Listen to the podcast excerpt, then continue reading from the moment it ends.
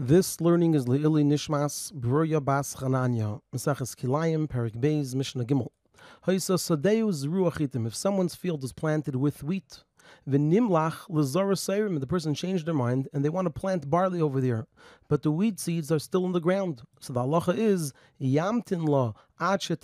He has to wait until the seeds develop roots, which takes around three days. V'yoifach, and then he has to turn over the soil by plowing it, and thereby kill the roots that developed from the wheat and then va'achar kach yizran, then he can plant the barley. And the reason that the person has to first wait for the seeds to develop roots and then only afterwards plow the field is because if they plow the field before the seeds develop roots, all it's going to do is move the seeds around. And then later they're going to grow together with the barley. However, once the seeds already develop roots and then the person uproots them by plowing the field, so then these seeds won't grow roots again and they won't grow in the field. And the halacha is that even if some of the wheat ends up growing in this field, it's okay because the person made it clear that they don't want to grow the kilayim. The Mishnah continues, Im tzimcha, what if the wheat already began to grow?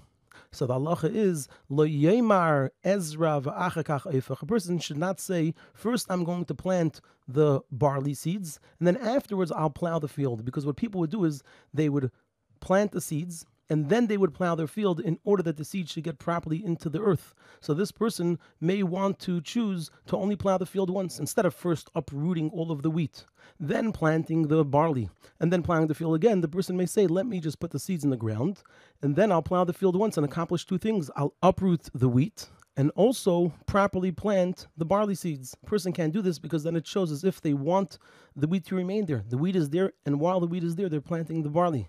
So rather, Ella, rather, First, the person has to turn over the field, meaning they have to plow the field, and then afterwards, they'll plant their barley seeds and then plow again in order that they should be properly placed into the ground. The Mishnah continues and explains, how much does the person have to plow in this case when they want to uproot the wheat? So it's ketalme haravia. It's like the furrows that a person makes after the first rain, where they don't actually plow the entire field fully, but rather they make furrows along the field, and there are areas between the furrows that are not plowed. That's enough because the person is clearly showing that they don't want kilayim in their field. However, there's a second opinion. Abba Shaul Emer, Abba Shaul says no.